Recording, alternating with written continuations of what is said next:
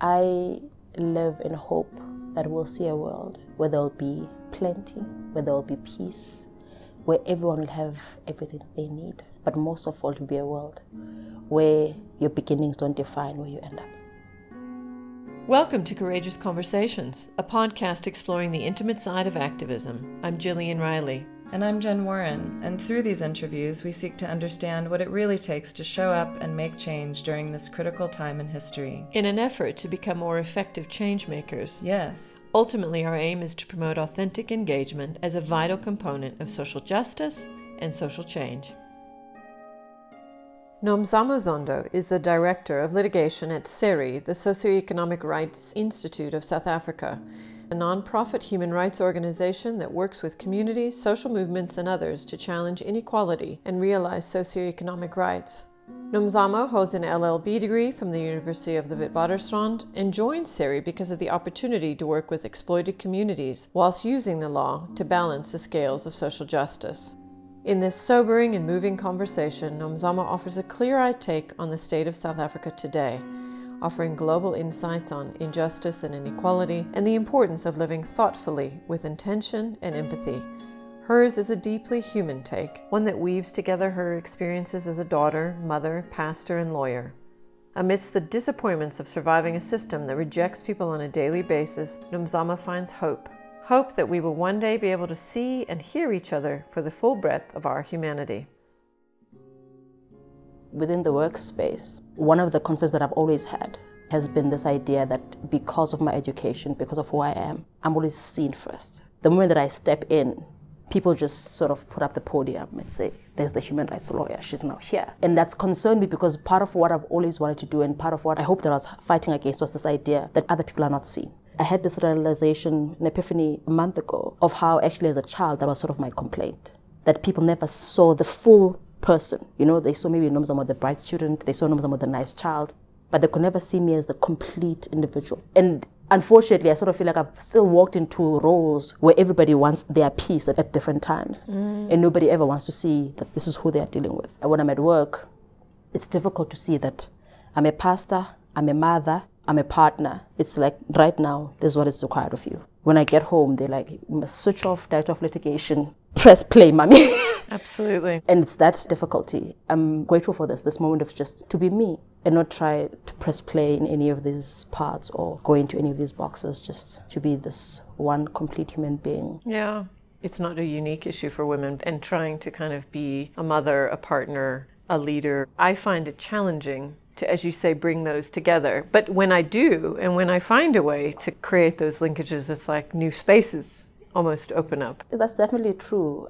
I remember coming into SERI when I started five years ago. I first thought that I wouldn't fit in, but as the years went by, I realized that actually, because I'm all these different people, when I bring them together, I'm able. In fact, when we were participating in the Marikana Commission, no one there knew I was a lawyer. I said, no, she's a social worker. Because the mummy came out and I wanted to nurture and I wanted to reassure. And that helped because it meant that as a lawyer, I was able to show my clients that firstly they matter, which was a big thing for them going to that commission but also it showed me why I wanted to be here, why I did this work. I do want to be a reflector. I want to be there, but actually point you to say, you must actually see that person. Don't mm. worry about seeing me. You must see that person there and the struggle they're fighting. I'm curious about the fact that you feel like you're too seen because a lot of black women feel exactly the opposite. It's a wonderful reversal to hear you saying, actually I'm trying to reflect attention on to everybody else. Look, I think it's true that there is sort of a hierarchy, right? If I walk in with a white male counterpart, we will see them before me.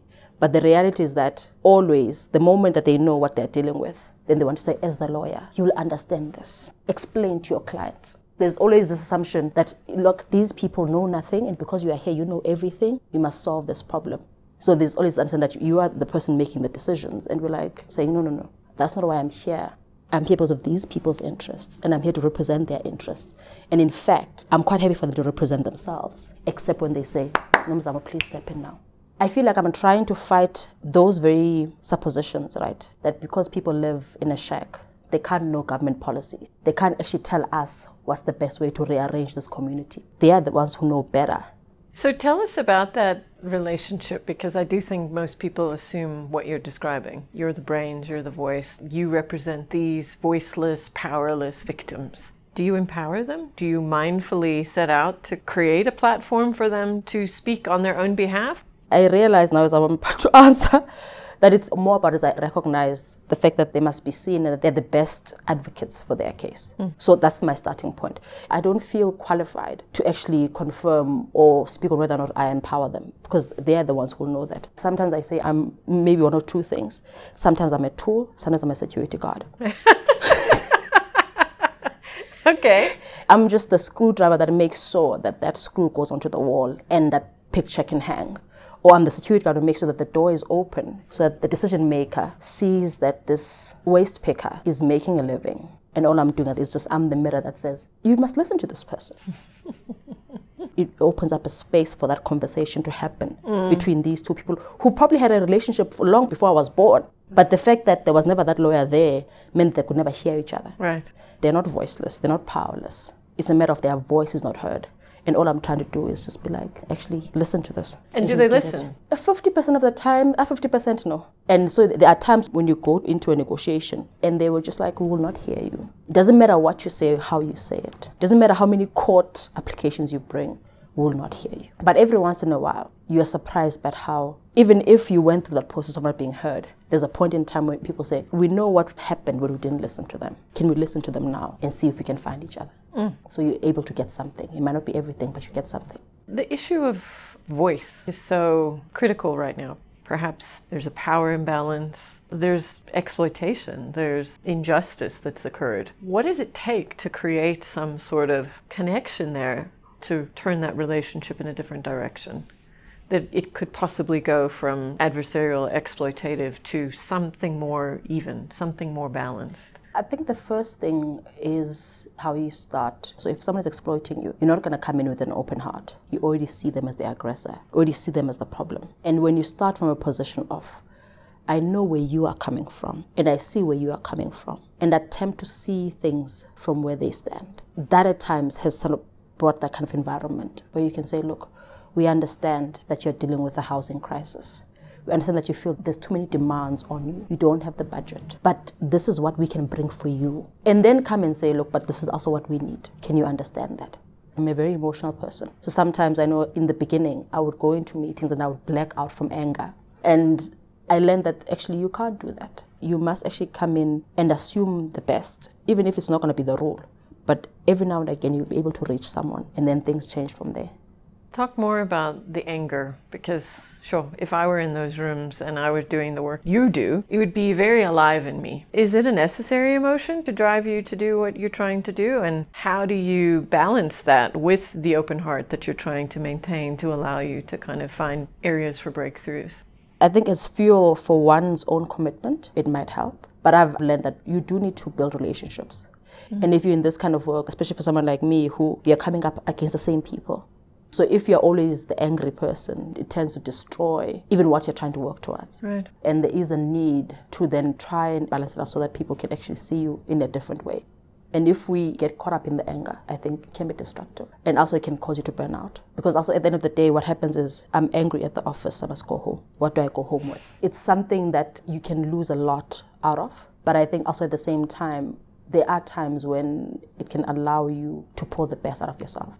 And I think for the first two years, three years of me doing this work, it's what I was doing. And I was angry most of the time. I'm glad that now I've moved away from that because I've been able to see the nuances and see that sometimes people are not out to get you. People just see things from where they stand. And sometimes you can find them, but other times maybe they're just as angry as you are, and then you just can't find each other ever. Yeah. You're talking about a kind of radical empathy, which is something we talked about in our last season. Yeah, that ability you talk about seeing each other. It's a challenging thing for a lot of people to try and occupy the space of the other, to get inside their shoes and to understand understand their fear or their sadness. And I personally think some of the worst excesses are driven by just fear of losing control. But I mean, can you imagine that spirit of radical empathy taking hold? You know, the gulf between me and you, and male and female, and immigrants and residents, and white and black might feel like it's impossible. Unmeetable. Do you have thoughts around taking that spirit that you have and applying it? Yeah,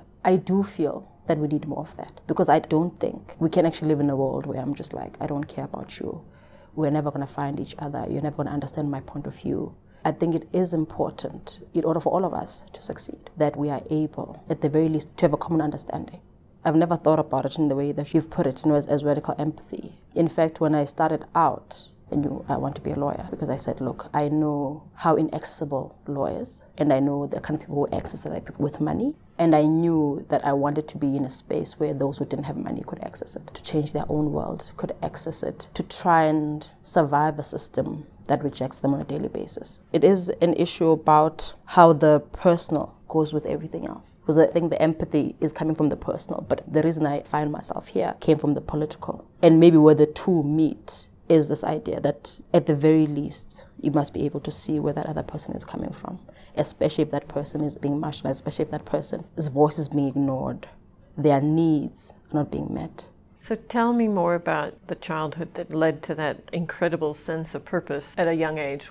So my father was a communist. He was a trade unionist in the food industry there. So I had been very close to him, but he died in my early teens. And I was like, you know, Dad, you know, when they speak about this communism, I don't understand. How could you support it? And when he dies, I wished that I would have spent more time with him, that we had found each other then. But I became very close to his comrades. And I did not want to have any of my energy invested into the capitalist system. I wanted to be on the other side fighting. So as I left high school, that's what I wanted to do. In fact, I said I want to be a political scientist or I want to be a lawyer. And then law won. And it sounds like you were always an exceptional child. You talked about people looking at you. Did you feel that you stood out in some way or another, or you? Had... Yeah, I felt that I stood out. But then also when I went into high school, I actually was a loner and I was on the outside. So I think a lot of that time allowed me to think about what I wanted to see in the world, and maybe that's where even the seeing thing comes from. You're always on the fringe and you're not seen, and that's why I could empathize with that. I didn't feel exceptional, right? I did feel that people would notice me, but I felt I was like a normal child who probably had more responsibility than they should have had. Can you go back to that time, what your father's vision and what your emerging vision for South Africa was? It was definitely to end exploitation. It was about a life where not everything was about work, where there was enough for everyone but also there was a space for people to grow into full human beings. And this whole idea that you would invest 12 hours in your day to make money, and then when you come back to your family, there'll be little time left, there'll be little of you left. And in doing this work now, it's harder because you see so much lack. I think as a child talking to my father, I didn't properly understand his vision because all I saw is there was food on the table. I saw a little bit of him. But now going to the work that I do, seeing how people can live on next to nothing and just move on from day to day made me understand that sometimes heroes are not the people that you see out there. There's people who are heroes on a daily basis, who are just fighting to survive, fighting for their families to survive. So if I had my magic wand, I would paint a world where there was enough, where people could invest their energies to make sure that we all survive, but that they could do that in a way that furthered the human race instead of just working towards greed. It's those disparities that really trouble me. I really wish that I could live in a world where we knew there was no hunger. We knew that people would not be disadvantaged but who they are, where they came from. That just simply they would be born into a world that would accept them and that they would just simply be able to strive for their best. So, would you describe yourself as a communist? I think so. I think so listening to you and imagining your father, I feel sad that that word has lost its revolutionary power that it had.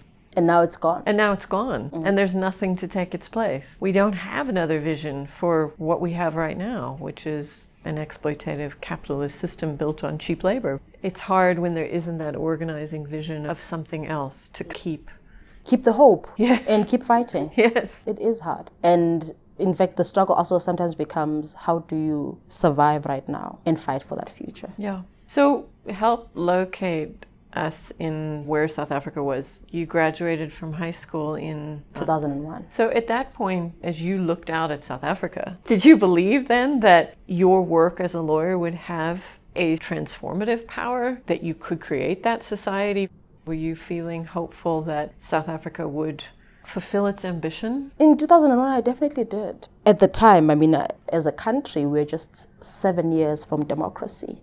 Yeah. So it felt like we were going to do this. We were going to walk through our rainbow into the promised land. And it was then that idea that if only we worked together more, we could actually accomplish that because maybe now I do feel a bit jaded about people's intentions. Then I believe that everyone was working towards a common goal and everyone was fighting for the next person. For you, the daughter of an activist who believed that you were entering into the rainbow, as you described it, of sort of new opportunities, that suddenly you'd inherited a rainbow and you'd inherited a fight, that it wasn't over. Mm. Did you feel okay, let's go. You know, I'm going to take the mantle from my father. Or was it, do I actually have to fight as well? Because he'd fought in some ways so that you wouldn't have to. I actually don't know the answer to that. Mm.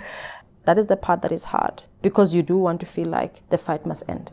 Yeah. Not only that, you do want to feel that these are the gains of the fight. Because what's the point of fighting if we end up in the same place? And I think there have been those moments of frustration where you come out and say, but then what did we fight for? But the opposite of that has been seeing some of the changes. I think, in as much as we complain about having a corrupt government, the fact that there was some sort of accountability, that there was space to challenge power, that for me means that something was won in the last fight. And this fight is about the next stage. There are a lot of gains that have been made, and now it's about keeping them, but also continuing the march towards the vision. So I accept that maybe in 30 years' time, even in 10 years' time, my children will be fighting there will always be a fight. Humans will always abuse each other. Men will always abuse women. People in power will always exploit those who don't have it. I would hope that the fight would end at some point. Yeah, personally. me too. But I do agree that it would be too optimistic to think that we can end poverty, end hunger, mm. end homelessness. But I think the whole point is to do as much as possible to make sure that it's reduced to make sure that there are means where people can access homes. It's just that you always hope that there must be an end. Yeah. You're talking about the state, you're talking about institutions, you're talking about the responsibility to its citizens, right? Do you think that something could have or should have been done differently post 1994?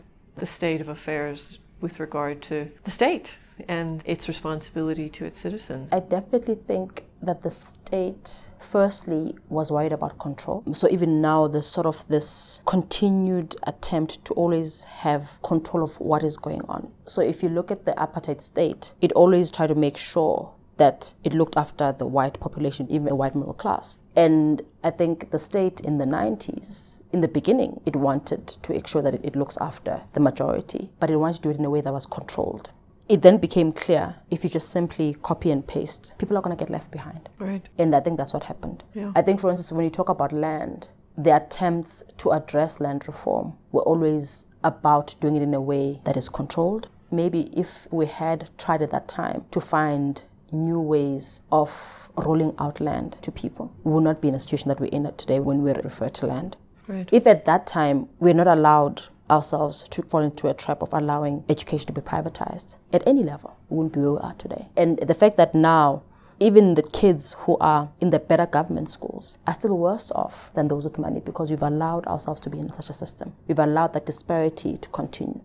Mm. And now, 20 years later, our eyes are open wide to the fact that we are set to fail. And the population is also demanding to say, we want to see the change you promised to us you can no longer keep telling us that it's coming. You can't. So, is your work doing some of the undoing that should have been done 20 years ago, or is that too optimistic that it's going to have that kind of broader transformative effect on the society? I think, first of all, is we are involved in the reimagining. Yeah. In the reimagining, but also then coming in with the tools that says, okay, we've known this all this time, but this is a new possibility that we could use in the debate for land now, the biggest thing is the issue of how our government has been fixated with ownership. The reality is that people remain landless as in they are not on any piece of land. They have no home. Or if they do, they are living under threat. It's describing this profound displacement, a sense of being displaced in your own society. It is one of the hardest things about not being home in your own home. Right. And it is a disappointment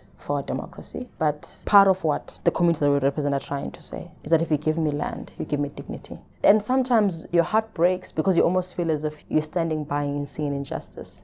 But then you also have to deal with the reality that you can only do so much. And your own involvement in Marikana, where does that event sit for you within your story?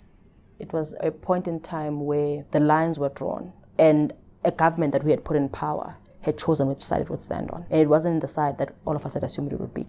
Even now, six years later, despite all the facts that came out, the ANC still takes a position that the miners were to blame. So I think for me, it represented the worst of our government mm. because you can accept and you can try and explain away some of the failings and you can say they were always set up to fail that maybe within the capitalist government you will struggle with redistribution. But the moment when they use their power as the state to fight for the most powerful in the conversation, that was the end. It was the end. The end of any hope that we were working towards the same vision. Any hope. As I said, it was simply a matter of we stand with the powerful, we do not stand with you. And if you challenge the powerful, we will deal with you. You might have voted us in, you might have queued in long queues and put X's on a piece of paper, but you do not control us mm. and you do mm. not matter to us. No at any point acknowledged the injustice that they have suffered. So, what in the world do you draw from as a nurturer, a pastor in that situation, in the face of absolute brazen injustice and abuse? You know, what do you say to those families? So, I think when the commission ended and then we got the report, the disappointment of coming through a two year process and not feeling justice. Kind of felt like God must do something, you know? Mm. There must be justice at some point. And I think there's just that hope that there will be justice. It might not be now, but there'll be justice in the future. Moving as slowly as it is will come. Do you rely a lot on your faith to guide you through these, or some justice that might sit in places that we don't know anything about? I do. I rely on my faith a lot, but I also put in a lot of my time. And then hope what it helps with is in those moments of hopelessness, where if you look at all the facts, the answer will be zero. My faith in it comes to at a point where it just gives me one. It is that in the near future, something will happen. When you talk about reimagining, can you imagine, like your father did, something very different to replace the systems that exist right now? Maybe I feel like I live too much in the now mm. to see that. But I think in, in my hopes and in my dreams, I see it. I see that we can live in a totally different system where money will not decide everything. When the power is evenly distributed so that all of our voices count. But I think we spend so much of our time in the now trying to get what is here right. Yeah, I guess there isn't an alternative really. I mean, your work is all about now in trying to kind of right the wrongs and navigate the decisions now. It's hard to balance that out with creating an alternative which sometimes doesn't feel like it could come from the ashes of what's here now. That you'd almost have to start with some different set of actors and some different set of tools. So it's impossible for the actors who have interests in continuing now to build a new tomorrow. Unless if it gets to a point where everything is on fire. Right. I hope that we don't have to get to that point. I think we have to assume that for now, the people who are getting the worst of this deal need to rise up and march us into tomorrow. And will you be there leading them? I'll be in the crowd. you don't see yourself at the front? I don't see myself at the front. I think that I'm also compromised by where I'm coming from because at the end of the day, my experience of now is sometimes seeing how other people experience it, but I'm living a much better version of now than most of the people in this country. Right. I was going to ask you about that because I'm thinking about you parenting your children, the beautiful story you tell of you and your father, and how much he shaped you and your vision of what's possible and your sense of purpose. Are you doing that intentionally with your children today when it's so much more hard to present to them a clear manifesto, if you will, for something better? I mean, for them to say, yes, I'm with you. I see where you're going, mom. So I've got four kids. The most mindful one is a boy, and he's the person who always be telling me about this injustice and that injustice. Mm. And they do have those questions of, you know, we need to live in a world when this cannot happen. And at least I see in their own eyes how they almost take it for granted that everyone must have their basic needs met without question of who they are, where their parents are. And I imagine them watching you. They must simply by being your children have an awareness of the realities of the world and what a gift as your father was a gift to you you know what a gift to have a mother who is living her life so deliberately and so thoughtfully I hope it inspires them. you're not conforming to anybody's stereotype. Have you ever felt the weight of expectation around what you should or shouldn't do as a woman? It's very hard. When I have encountered it, I've been sort of very clear of how do I use it to my advantage. And it's a bit hard because then over time, you do get labeled as the unreasonable woman. But almost at every first engagement, you being a woman sometimes counts in your favor because there's an assumed weakness that you can capitalize on that. You're very wily, hey? you have an extraordinary ability. To, it's almost like this 360 degree view of every situation and how to play it and manage it and understand it. Seeing others and seeing a situation through others means that you can not only empathize with people, but also, Get results, yeah. yes, I mean, that's quite extraordinary. You must always act in the environment that you're in. Not in the environment that you wish you were in, mm. unfortunately. Sometimes I'm, I'm like, but why do you have to go through this every time? I'm just like, look, but this is where I am now. And the most important is how to get out of it. That's quite something. As you look forward at this moment in South Africa right now, in the world, so many institutions feel like they're under threat or in flux. You know, on the one hand, it seems like hopeless and spinning out of control. On the other hand, wow, maybe within that is room for a fairly radical rethink. Uh, that's the one thing about any extreme that comes before the dawn. Sometimes, actually, it's only in those most extreme environments that we can actually mobilize for real change. You know, we've had here in South Africa, the big social movements came from huge repression, moments of darkness. Yes. As we sit now, we've had Marikana in 2012. It became a precursor for Fees Must Fall. And somehow, going into 2017, we kind of hoped that that would grow and would be discussing a new dawn. But it hasn't happened yet. But I mean, I live in hope. Maybe it's because I have faith, but I live in hope. And then on other days, also, I actually see that our reality is not as dark as sometimes it can be if I can just step back and see how far we have come. Yeah. I mean, as we sit now as a country, we're in the middle of a huge debate about the expropriation of land without compensation. The fact that we're having the debate, regardless of whether or not it will result in expropriation without compensation or whether or not it will result in the um, redistribution of land, is a huge victory. So there's still hope. And then the one thing at SERI that I'm known for is clutching victory at the hands of defeat. I'm that person who will fight a fight to the point where there is success. So I never lose hope. I mean, it's such an amazing combination of eternal optimism and total strategic plan or a, a chessboard in front of them saying, I can only move these pieces For now. for now. For now. For now. part. That's for now. Yes. For now. Maybe I'll mm. have different pieces tomorrow. I'm also just grateful. I sort of feel like I'm living my dream. How many of us can say, when I was 15, this is what I wanted to do and I'm doing it? Yeah. You're amazing. Thank you so much. To walk into these spaces that, from many points of view, look hopeless and to continue to draw hope and inspiration from them, I think is so inspiring. As you say, it's not as bad as we might think it is. There are people like you out there stepping into the mix, trying to bring an incredible wisdom and a deep rooted history to this. I feel at once deeply depressed and so very uplifted by this conversation. Nomzamo describes a dream deferred. She offers a damning verdict on South Africa's Rainbow Nation, and at the same time, she offers her hopes that there's still a new tomorrow for us all. Her description of the ANC, South Africa's leading political party, as standing with the powerful and you don't matter to us, is a devastating reflection of a movement that was born of such righteous intent.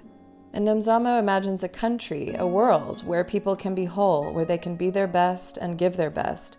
She highlights that we're not there yet in South Africa or in the US or many other places. And the fact is that the system is not providing the space for people to be whole. And yet, Nomzamo herself is almost a poster child for radical empathy. For her, it's not about waiting for the system to change, it's about how she interacts with others and shows up on a daily basis. Her desire for people to be seen and heard is equaled by her willingness to see and to hear those around her with an open heart. An open heart. It sounds so simple, and yet today it's truly a radical gesture. And she again brings us back to this role of the individual in creating a society that we desire, one that serves all of its people. Nomzamo says heroes are not out there, heroes are everyday people. So we have a choice. We can point to what's wrong and focus on our anger, or we can find the hero within and each start acting in ways that make it right. Courageous Conversations is supported by the Ford Foundation and produced by Jen Warren, with music courtesy of Benjamin Verdery. Follow us on iTunes or wherever you listen to podcasts. Search for Courageous Conversations. You can also visit jillianriley.com slash podcasts for more information or to listen online. And we have a new website. Visit soundpage.fm slash courageous conversations. Thanks for listening.